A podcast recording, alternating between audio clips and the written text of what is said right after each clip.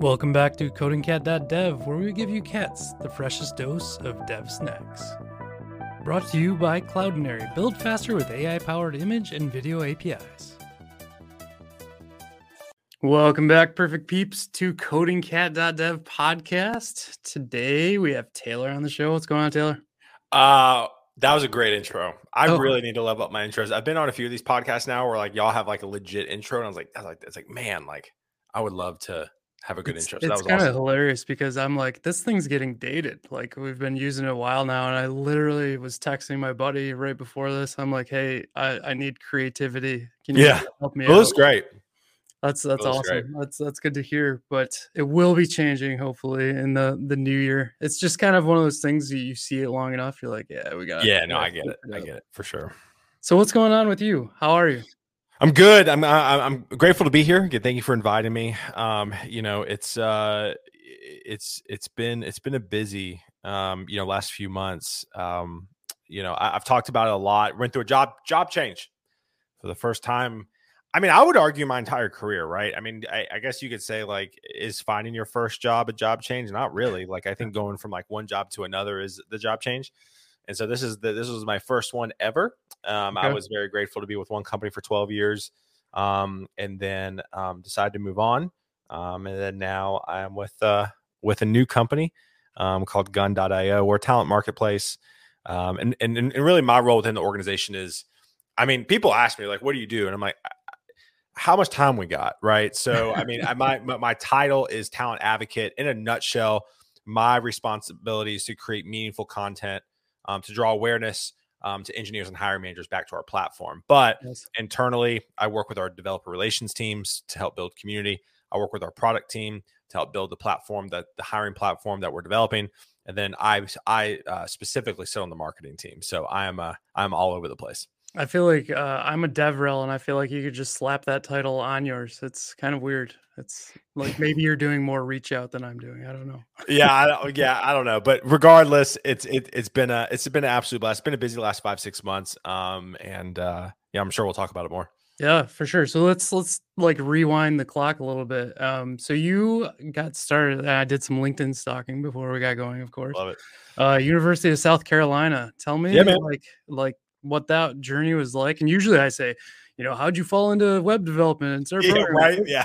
Like, what is your story? Like, how did you kind of go through a college and uh, pop out the other side to this like 12 year career? Of, is it Vaco? Vaco? Vaco, Vaco, yeah, yeah. It, it's super crazy. So I, I didn't I didn't even know what a recruiter was, and to be totally honest with you, I think if I knew what a recruiter was in college, I probably would. I mean, to be honest with you, probably not even finished college and just gone straight into recruiting because recruiting, I would say, really is tailor made for me. It, it- is, but it isn't. And and, Tailor made for Taylor. yeah but, but in a nutshell i think it is taylor made for me and so uh so i grew up in south carolina columbia a small town outside of columbia called lexington um and i uh i my junior year in high school um i um i was in the praise band at church in the youth praise band um, grew up southern baptist all of my southern baptist friends out there um and um i was um playing drums and my bass player for that wednesday night you know wednesday night services right?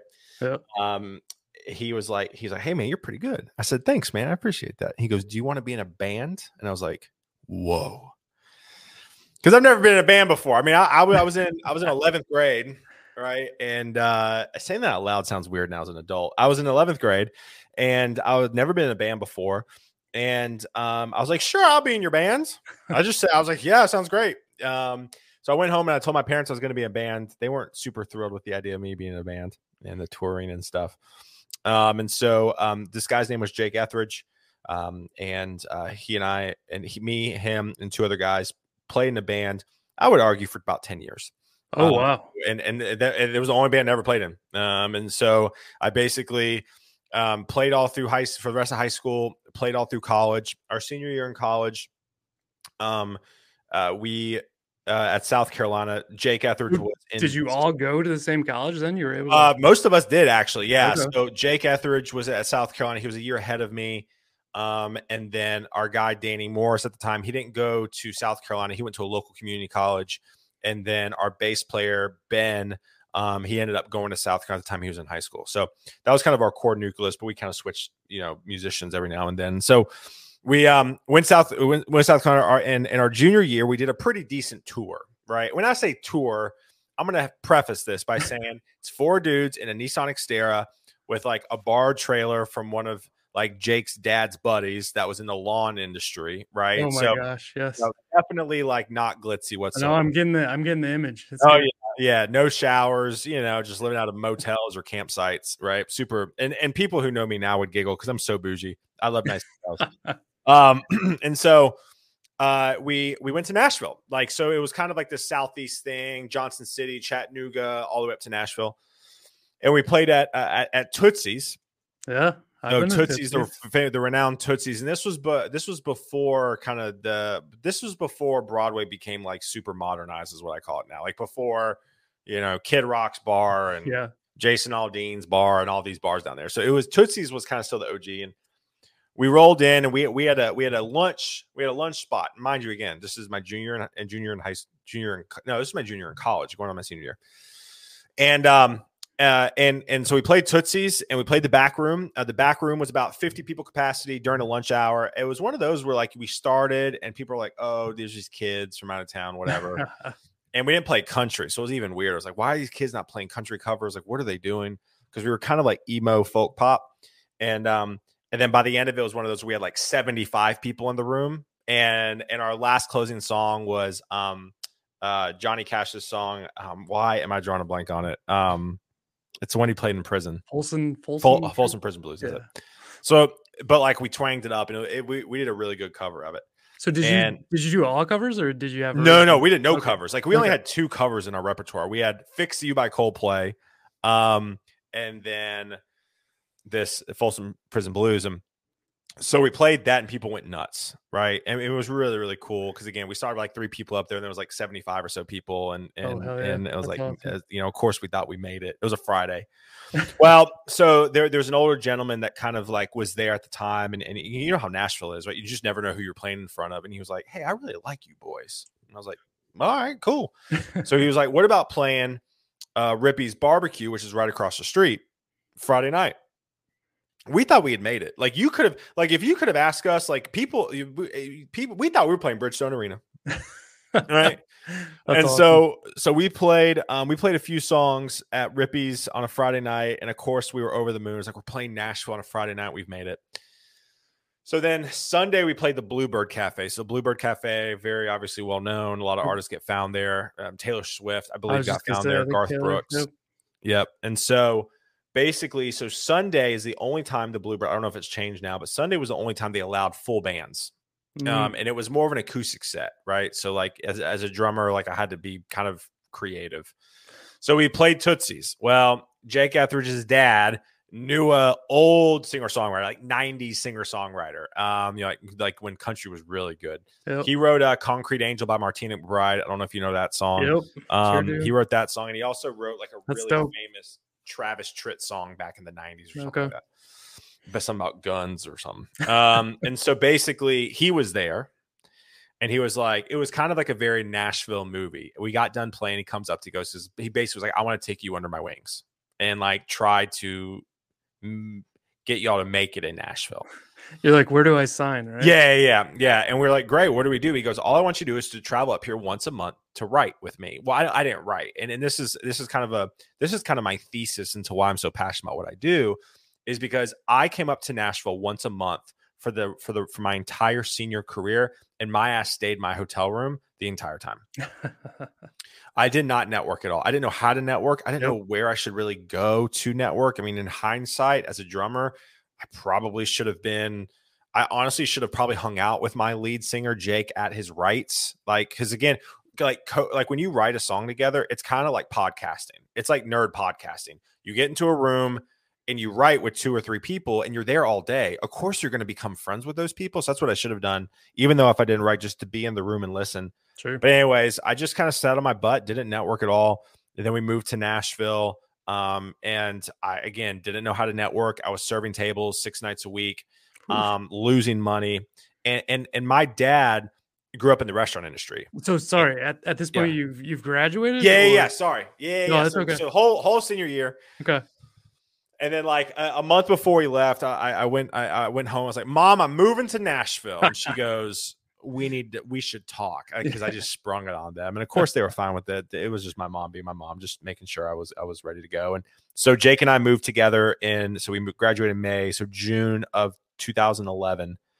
Um, we we moved to Nashville and and um, I I I played like with one cover band for a hot sec, or I played for two cover bands um both kind of knew jake like the people so like that that was my in Gotcha. um that didn't really do anything. I was never good at playing covers. Um I, I never played it by the book. I was very rebellious and nashville did not like that.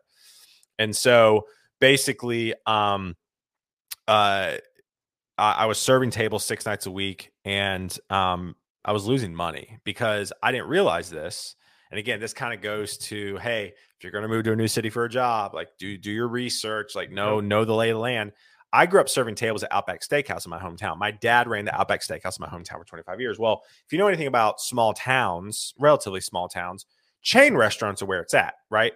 Well, when you go to big towns, no one eats at chain restaurants and everybody eats at these mom and pop places. And so I was like, "Oh, I'm going to kill it because I made decent money working for my dad three to four days a week serving tables. True. So I was like, I'm gonna, I'm gonna kill it. I'm gonna work three days a week in Nashville, and I'm gonna play the rest of the four days a week. Wrong. Nobody ate at this restaurant. I was Oh serving. God. I was losing money every day. I was serving six nights a week, not playing any music, and like I didn't know how to get out of. I didn't know how to get out of the Right. nighttime jobs because now like, I my now I need rent. Now I need Yeah. to figure out. well, stuff. and my idiot self was like, I'm gonna go take a valet job, and I'm like, I, like looking back, I was a moron. But the thing is, again, this is why I'm so passionate about everything I do. Is I didn't know how to find a nine to five job. Sure.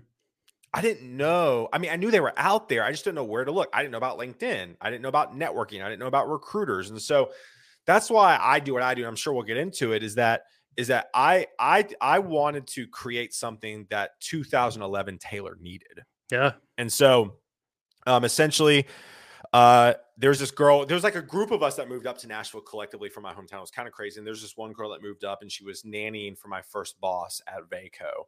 And I was like, hey, who do you know? Right. Very indicative of what I do now. Who do you know? She goes, my nanny for somebody. And I'm like, I'm like, well, if they can afford a nanny, I'd love to love to obviously do that. And then of course we hired a nanny this past year, which is really funny. Um, which it was, I was very sentimental with that for a second and uh and so essentially um uh i interviewed i got the job and uh i guess you could say the rest is history for 12 years so So that's at that's at Vaco. that's at vaco yep i was at vaco for 12 years so Well, that's perfect. Now we can take our ad break and really dive into. there you go the love rest it there you go You you set that up so well. All right, we'll be right back. Cloudinary allows you to remove any unwanted backgrounds so you can reuse assets efficiently. You can also erase objects and people from images for placement in new experiences. For more engaging content, easily turn static images into dynamic animations. And rely on smart cropping to always deliver assets with a focus on the most relevant objects to your brand. Cloudinary Programmable Media.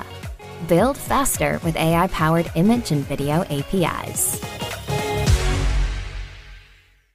So at this point, Taylor's talked to me about uh, kind of going to college, joining this band, traveling up to Nashville, and we're right at the point where he realized I need to make some actual money, and we're getting started into Vaco. yep Yep. And you started there as a recruiting associate. Yeah, I mean, you could say that. Yeah. So I was in a division um, called uh, National Accounts at the time, and they, they were they that's it started. That division started as basically like what do they call it? Like a a loss profit center. Basically, like we didn't make any money, but we allowed other offices to not lose money on big Sure. accounts. Right. So it And was high volume, high metrics, high calls. You know, I would probably call you about a uh, enterprise client in the city you lived in that you didn't really want to be submitted to because you've already either worked there or interviewed there and you hated your experience, right? So Yeah. that's what I was doing. And then I took on my very first tech projects. I was recruiting like ten dollar an hour admin assistants to. Uh, I think the largest placement ever made was a CISO at Dell. Let me let me connect this back though. Yeah, yeah. So, like, why why pick this job? Was it just like, hey, you need money, and like Yeah, this, that's is the- this is literally the first thing. it. that came- People ask me like, "Why'd you get into recruiting?" I was like, "Well, I was broke and I needed a job." Okay, I mean, I, I kind of had this mindset where I was going to be the best at whatever I did, right? Like, I, I, I- didn't know what I was going to do. I knew Yep. I was probably going to end up in sales, um, because I went to business school at South Carolina. So, I mean, I knew there were sales jobs out there, but I didn't want to just sell just to sell. I wanted something more meaningful. So, like, I, I, I kind of knew I was going to be the best at whatever I did, and and so, um, I just did recruiting and fell into it and became addicted to it. I mean, it's Yeah. it's it's this perfect blend of like people and it's this perfect blend of like building relationship with people, right. But then also competing internally for things, right? Because we're a sales organization, right? So we had milestones and accomplishments and you know free lunches and all this stuff, right? So like like there was definitely some huge perks. And when I joined Vaco at the time, we were only 200 million in revenue year over year. When I left, we were a billion.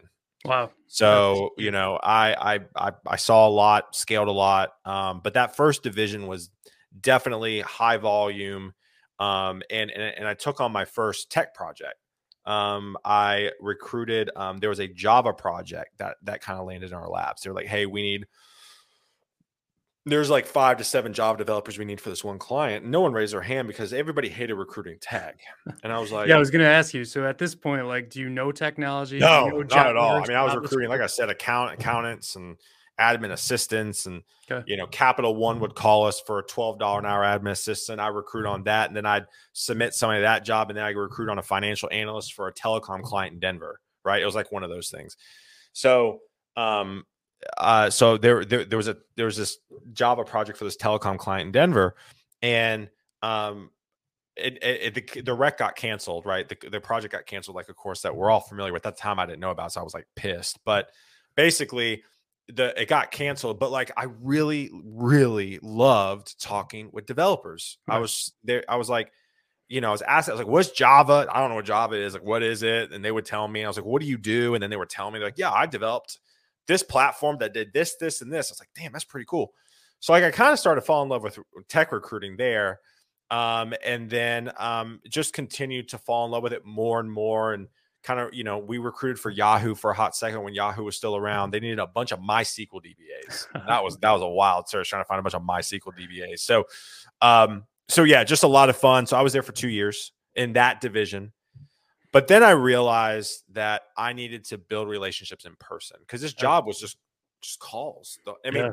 I mean, was it essentially cold calls? Like I was, it was time? cold calls. Yeah. And on top of that, we never did Zooms. Like in hindsight, like I could have probably done a lot more damage. And I mean good damage, like building relationships if I did Zooms with everybody. Sure. But like this was before I knew about Calendly and and before Zoom was Zoom. I mean, I think Skype was still hot then, right? And Yeah, so yeah.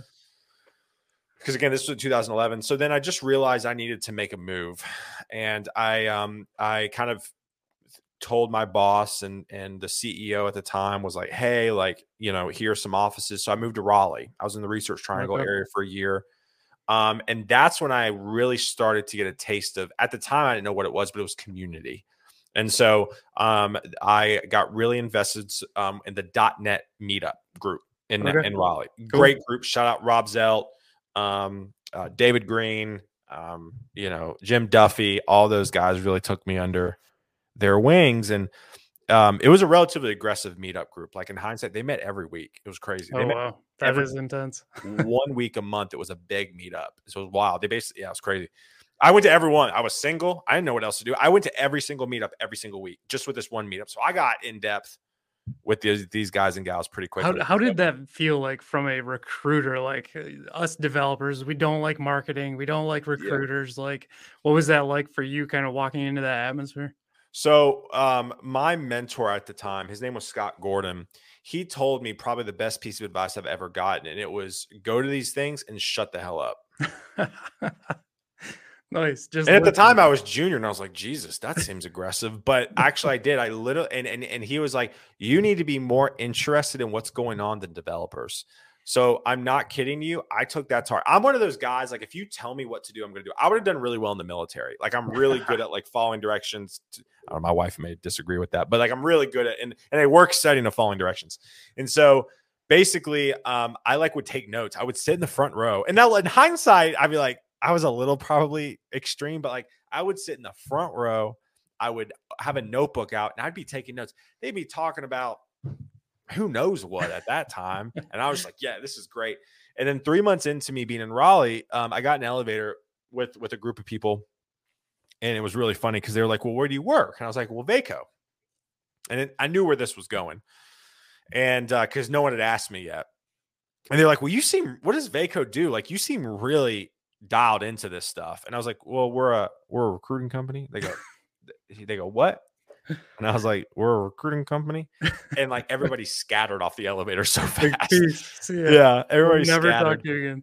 yeah. And so basically, you know, I, I, just I just read the room really early on. I think that's one of the gifts I have is reading a room really well. Sure. Um, and I just realized that like I just needed to be one of the one of the guys, one of the gals. And so I just kept my mouth shut and learned and asked good questions and um, and then by the time I left there, um, after a year, I was drinking bourbon in the back with all these software architects, right? Cool. So like, so were you, know, you, like a .NET expert by the end of this? Yeah, I mean, they were like, you you should really set up, you know, Visual Studio on your yeah. computer. I was like, I was like, no, you don't, you don't want me coding at all. So, but what was really cool with these guys is is they really truly introduced me to the to speaking um, and conferences. So they asked me to speak at the Raleigh Code Camp. So Code Camp's usually on Saturdays. It's local in that city at a community college. It's mainly geared towards getting students out to speak. Um, it's definitely not as big and glitzy as these conferences that happen during the week. And so I spoke, and I'll never forget. Um, it was my very first talk. My very first talk was "Recruiters Suck, Use Them." I just retired the talk like just two years ago. Wow. Okay. Um, and basically, um, it was all Q and A because I, I went up there the very first time and I said, the last thing developers want to hear is a recruiter talk at them for an hour and a half. So I'm just going to open up for questions. And it proceeded to go three hours oh because oh I was a session backed up to mind you, just my very first time speaking. Um, it backed up to lunch, and I was like, "All right, y'all can leave," and no one left. That's cool. And so everybody just got lunch and came back, and we went three hours. It kind of what happened with me and Kelly Vaughn recently at Connect Tech was we did the exact same style, and it went like two hours, and we were told we had 45 minutes. So, uh, I, I so that was really cool, which kind of then really kind of catapulted me into I'm only doing tech, I'm only doing engineering recruiting. This is what I want to do. So I moved back to Nashville to basically take my mentor's job, oh, which wow. was being kind of the engineering recruiter in Nashville. Nice. And so at this point, like you've solidified and you've decided, like recruiting, I'm solid in. I've I've gone to this meetup. Like yeah. I can I can talk with the developers. I could re- recruit them all day long. Are you becoming more like a director, and people are learning from you and like how to do this now? What's what's this next phase look like? Yeah, and I'm glad you asked me this question. I've never actually dove in with any podcast just this granular about my work history. So I'm, I love this. Um, so moved back to Nashville in 2013. Uh, met my now wife two months after I moved back, which is wild. Um, and uh, so I, I, moved back as an individual contributor. It was okay. like, hey, you're going to come back, you're going to recruit. But I was kind of at the time, when I say the golden child, I mean, I, I, I kind of was. And if people at Vaco listen to this and they roll their eyes. I don't care. But at the time where I was at Vaco, we were very young. I was this 21 year old that like was kind of annoying. I was very annoying when I first started. I kind of did some maturing real time as I was, and then I started to kind of really draw attention of the tech community, kind of coming back to Nashville. I was elected VP of the .NET user group, which at the time was the largest user group in Nashville. We were averaging about 65 people every meetup once a month. Um, and that, that's uh, really insane to me to not see a developer in that high of a position for a .NET user group. That blows my mind. Yeah, I mean, I was, I, and and that's and that's when I knew I think I had a gift. Yeah. Is is because I mean it was an open election, and and and I went up against developers every single time, um, and I won, and um, and so like I knew I kind of had a gift and I wanted to double down. And again, I didn't know what it was, but looking back on it, it was community, right? It was it was developing community, being a part of the community. And so did that for three years, um, moved into a team lead role at Vaco. So they were like, hey, we're not going to give you the full reins of the division yet, partly because we weren't super big at the time. We were starting to grow.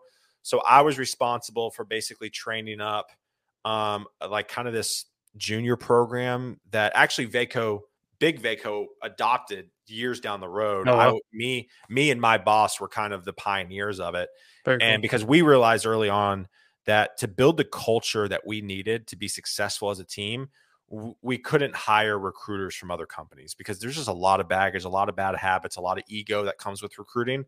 So I was responsible and I was like, listen, I can commit to this. So I trained up every like we would hire people who were like like worked in the music industry to you know, were servers and bartenders. I mean, we did we no tech experience. And I was responsible for training them up. so are you looking for people that can just talk to other people? Yeah, I. I I wanted like high EQ people, very emotionally driven people who are also insanely competitive because that's who I am, right? okay. So and that and it's it's hard to find. It's, and, and and and we hired some duds, and that's fine. But for the most part, we had a really good team, and um, so grew that from three. So we had about three people. Was very successful. Promoted, you know, three of three, and then at that point, my boss came to me and goes, "All right, you're recruiting manager." We grew the team. At at its peak was twelve people, so it was like nine senior recruiters and then three kind of these junior recruiters.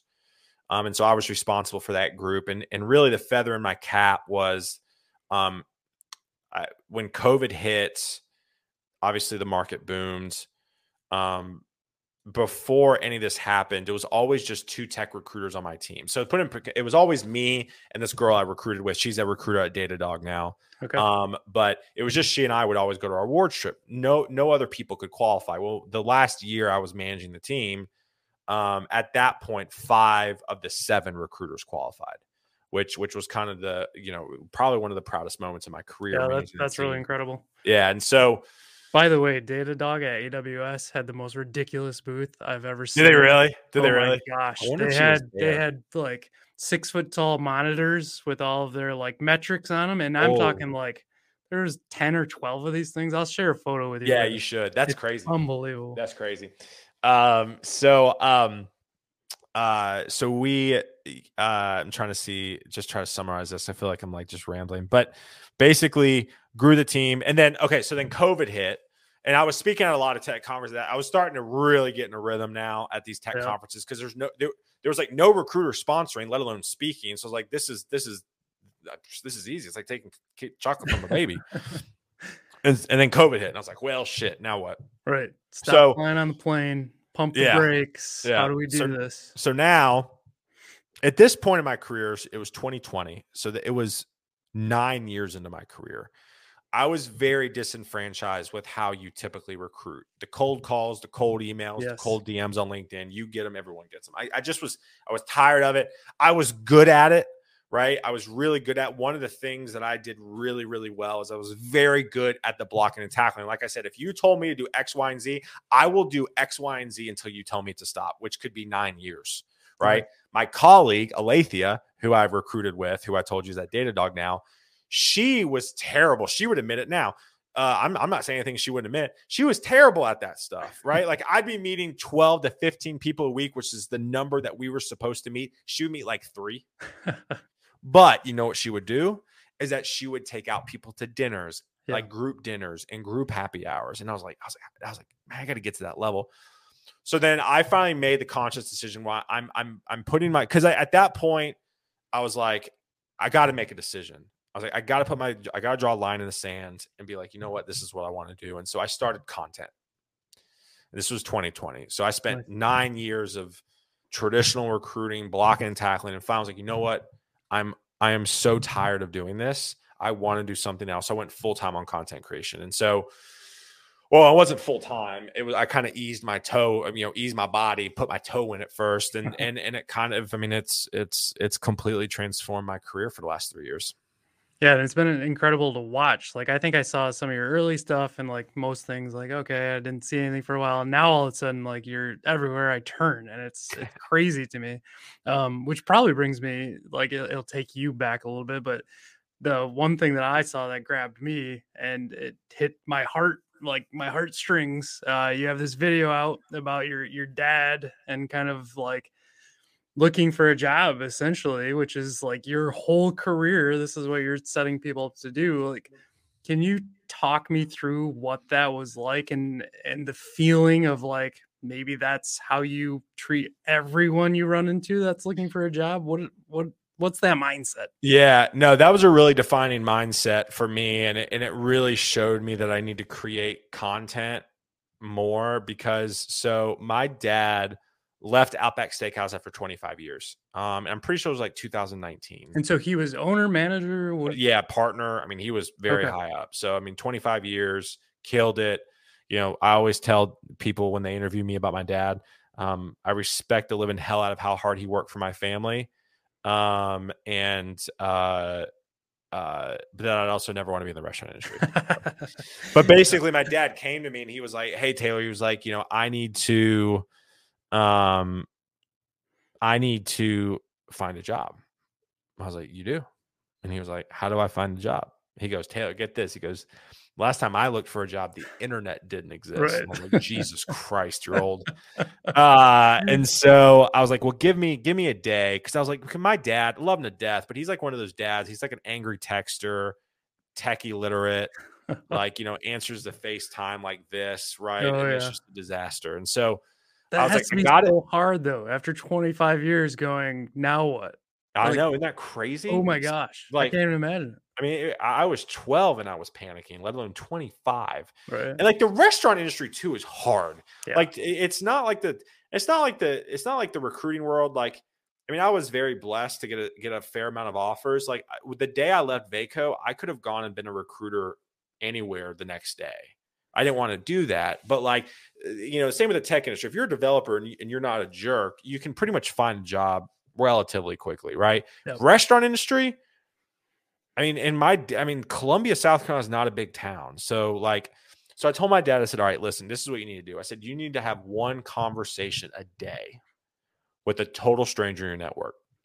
I've kind of changed this a little bit. You should do one um, you should do one stranger a day and then somebody you know a day. So two conversations a day. I would modify that now if my dad came to ask me, Dad, if you're watching this, there you go. But for me, I, I like told him that I helped him write his resume. And like after he paid a resume writer to write it, I was pissed at him. I was like, Dad, are you serious? How much did you pay this person? He goes, 250 bucks. You could have given me a, a $249 and I would have done it way better. so I rewrote his resume.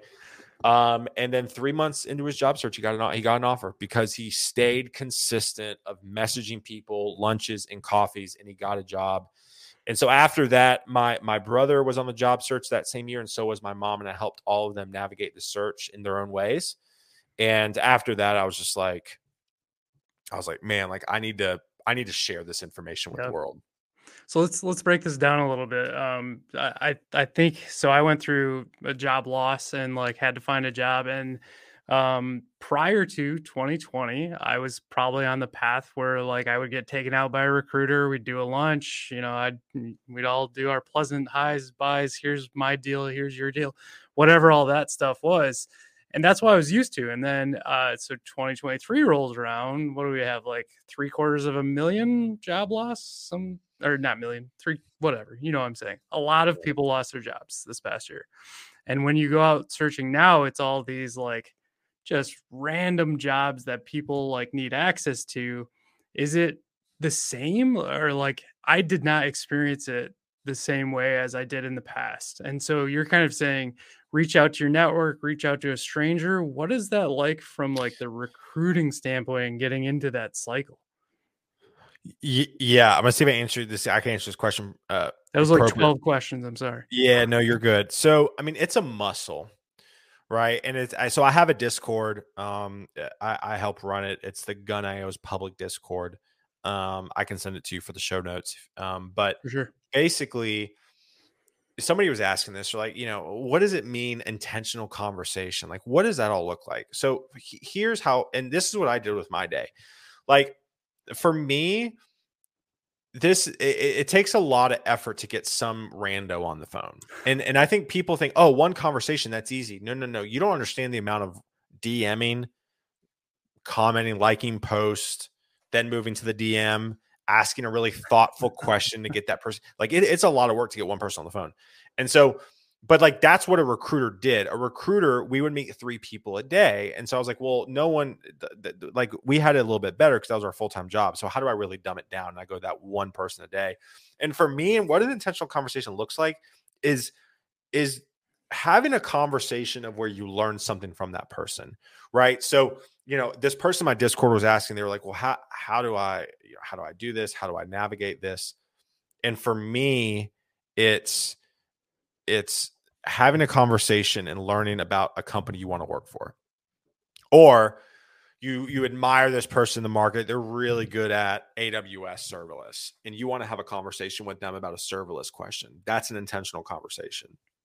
But I think you have to know and you have to know what you want to talk about for getting these conversations. Like a lot of people like, oh, I'll just message people. Like, what are you gonna message them? Hi.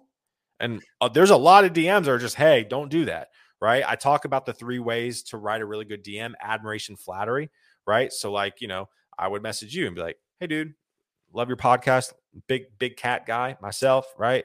Um, you know, would love to chat with you actually about how long you've been doing this podcast and what are your biggest struggles with having a podcast?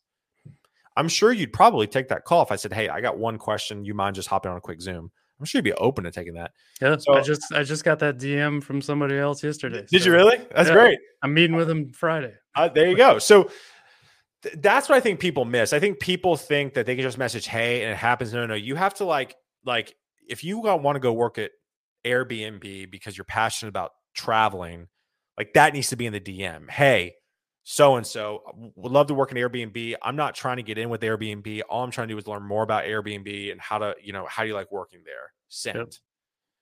And so it's those type of conversations that need to happen and accumulate over time to be able to really move the needle in finding a job, especially in this market right now. And the and the goal behind those conversations, like if you have I want to work at Google, right? At the very top. Like, what are the 12 things that are going to get you to that final, like, now I can apply? You know what I mean? What, I mean, there. I mean, we could do a whole podcast on how to prep for like a Google or FANG interview, should. right? But I mean, for me, like, so for example, I want to give a shout out to Anthony Mays, right? Anthony Mays is an incredible individual. He worked at Google. He left Google because he wanted to make a larger impact than just pushing code all day. Yep. And so now he does a lot of career counseling. He has his own thing. It's Morgan, morganlatimer.com, I believe. Um, and, and eh, he talks about this, but he was like, I, I, I think people, people have, people don't have a lot of knowledge when it comes to learning how to prep for this stuff. So he provides it from like a FANG perspective. Sure. But then people don't have a schedule in place, right? A lot of what I talk about, and I'm really, I'm, I'm kind of a freak about your daily schedule. And I'm, and my wife gives me a hard time because I'm so regimented. Again, I think I would have done well in the military, but I'm so regimented. And and I think what what Anthony's talked about, and we've talked about on my podcast, Guidance Counselor 2.0, is a lot of people just don't even have like a process in place to prep themselves, right? People kind of just go about this life of, well, I'm going to prep whenever I have a moment, and then they keep putting it off, and or I'm gonna I'm gonna network later after I watch my Netflix, like. And, and, and I think I think right now in this market, especially, like you have to you have to be so intentional with everything you do, hour by hour. When I was on the job search, I had a really good framework of what worked, and I think to get to a company like Google, it's it's a lot. It's networking. It's obviously knowing the code from a technical perspective. Um, it's knowing the people to get you in the door. Um, it's probably failing a few times. I think Anthony even said he failed two or three times before he got into Google. So it's it's a pretty extensive uh, road, but also too like I, I know everybody wants to do Fang because of the stock options and and how lucrative it is, but man, there's some really cool companies doing some really cool shit that aren't Fang that you could learn a whole hell of a lot from as well. Yeah, I, I will say, like, I worked in enterprise for 12 years and getting out into the VC world, it's changed my life completely. So, yep. uh, 100%, like, I agree with you. There's so many fun and like interesting jobs you can get into for sure. Um, I, I, I'm losing where I, my head was. So, as far as the Taylor side of things, we kind of talked about like you going to, to, going to college and then kind of the band thing and like all these steps but then like in 2020 content right i want to circle back to that because i think it's such an important part of your journey that you yeah. you got to what does that look like daily for you and like what what do you have as being a high achiever which i can kind of tell what do you set up what's what's your day like yeah. So yeah, I, will run you through my day right now. I and, and, I'm very blessed. You know, um, it just was the nature of agency recruiting. I was doing six jobs at once. This is the first time I'm not managing a team in like six years. So it's wow. kind of wild. Um, so uh my day is um i mean in a nutshell am is all content creation pm is all meetings and podcasts like this right like in a nutshell that's what it looks like if, if you want to go super granular get up at 5 30 um in the morning um by 6 a.m i'm showered and I'm doing some like meditation, you know, quiet time stuff from 6 to about 6:15. From 6:15 to about 6:45, I'm doing my vlog that I do every day. I do a daily vlog. Um and then from 6 from basically from 6:45 till 9 9:15, so what, two and a half hours or so, it's breakfast, scheduling content across all platforms, LinkedIn, Twitter, um, it's uploading my vlogs to all the platforms. It's eating breakfast, and then my and then I have a morning show, Guidance Counselor 2.0 at 9:30. I hop on um, with every guest at 9:15 to prep. Um, I don't do any standard questions, kind of like this, just totally off the cuff, which I prefer. Um, and then um, so that goes till 10, and then basically from 10 till 12, I am.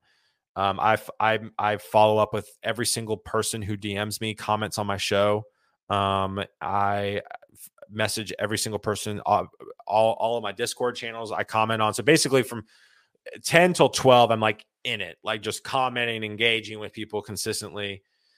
12 to 2 i break so because at that point i'd been going for six hours oh. right so like my brain is pretty fried at that point and this is something i've really just recently done so eat lunch workout from 12 to 2 i just got back from the gym i'm a little sweaty um, and then um, basically, from two to five, it's internal one on ones, uh, uh, guest episodes like I, I am here, podcast, um, and then I try to end up at five. So yeah, I mean, I'm working. I mean, I guess I guess you could say, you know, ten hour days. Sure.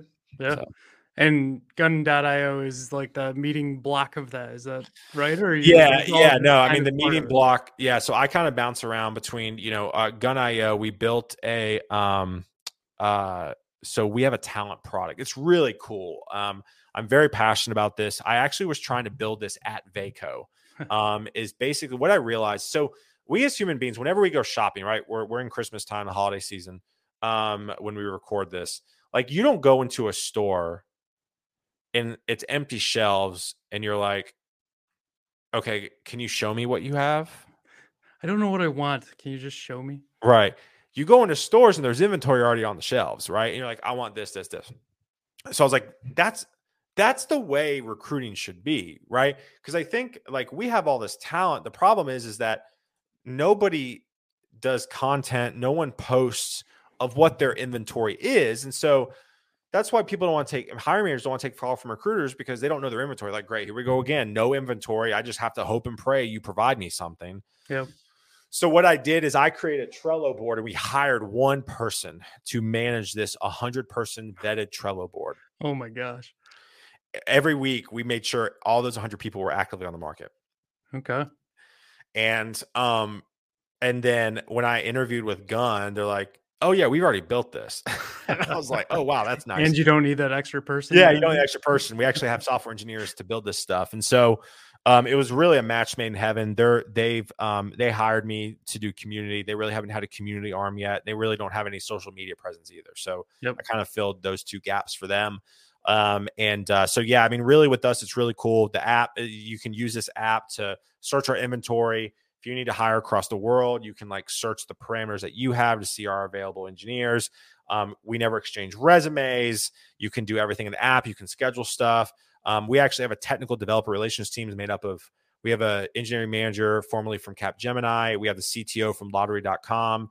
We have a former Amazon engineering manager, and all these guys are on our DevRel team that helps actually vet out talent as well. So I mean, I need, I need, to pause in there. You said you don't exchange resumes. Yeah, yeah. People build a profile in the app like they're submitting to a job, and then that's it. You never have to. Oh, interesting. You never have to do anything else. Gotcha. We just present your profile now. So when we sit on the call with CTOs and engineering leaders, we're like, "Hey, we don't send you resumes. Here's their app." And basically, we put a very strict process in on how to write your app. So we basically force you to write a really good resume. Hmm. So is that can I? What's the equivalent when I go on LinkedIn and like fill all the stuff out and like click the create a resume? Because for me, I'm like I'm not writing another resume the rest Sure. of my life. Like Sure. just go out there and do that. What's what's the gun IO like advantage of doing that?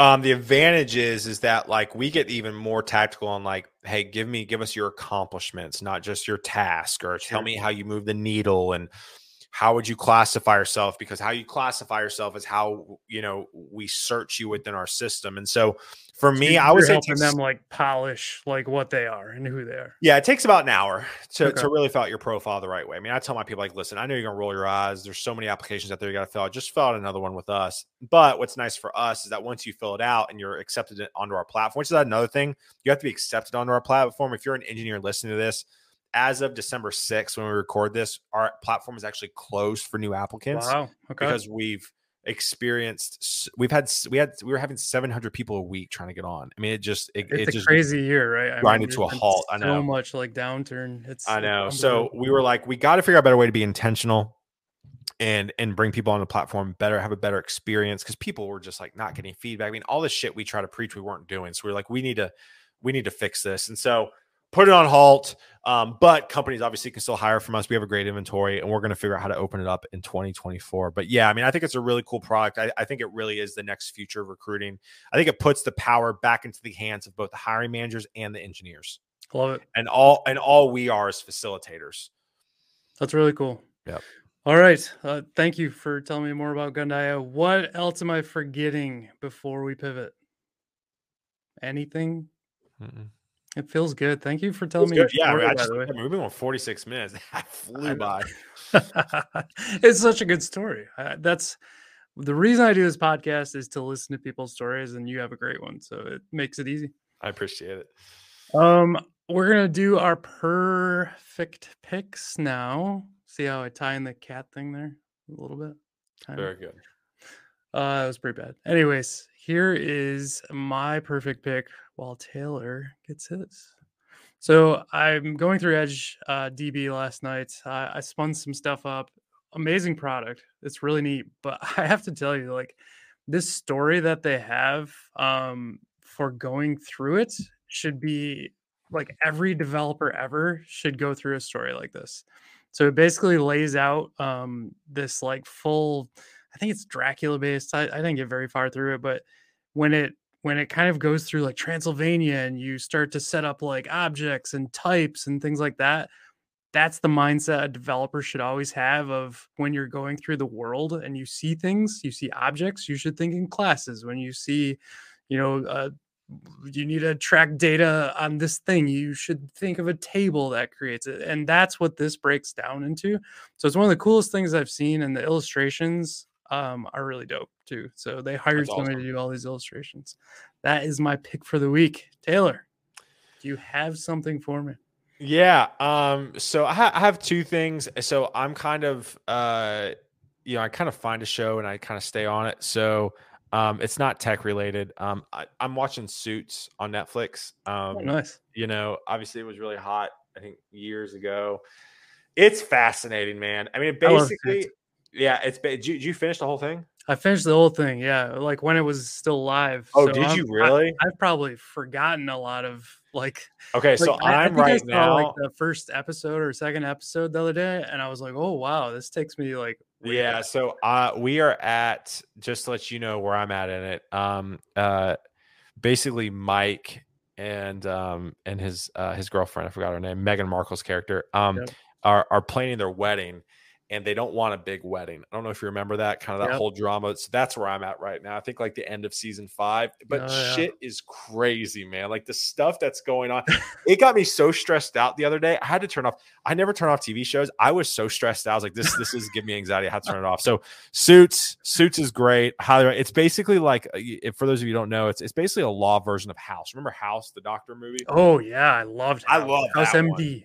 Yeah. yeah house md how it's basically a lawyer version of house um um and so them and also i want to give a shout out i'm just a big proponent like this podcast has really helped me level up i mean just from my business knowledge and my um, economics knowledge um, is group chat podcast um, group chat podcast i'm actually a part of their discord Um, I bought an NFT. I think you can still buy it's it, it, an NFT. It's just basically a membership to their Discord. But um, it, they they're three guys out in LA. Um, all they're they're if, if you're talking about like networking, their networks are deep. Like they two of the guys went to USC Southern Cal, um, and all this stuff, and they're super in depth in the tech and entrepreneur space. Um, one of the brothers just raised a fifty-six million dollar Series B for his company. So Nice. really really cool they do a lot of stuff they talk about anywhere from kim kardashian and pop culture and skims to sports to business and economics and politics and what's really nice is that they're very outspoken about what they believe in like from a political perspective but they're also very open to talking about differencing of opinions which i really appreciate um so yeah group chat is a great one um so yeah That's I really cool. I haven't heard of that one. I'll check that out. yeah really really good Sweet. Well, thank you once again for joining me and, and telling us your story and getting to know you a little bit more and how to how to handle recruiters when you're a developer. Like Yeah. invite them in, let them take over your user group, apparently. and uh, yeah, we'll we'll have you on again. I'm sure you're gonna grow like crazy. i love that thanks man i Thank appreciate it you. We'll see you next time.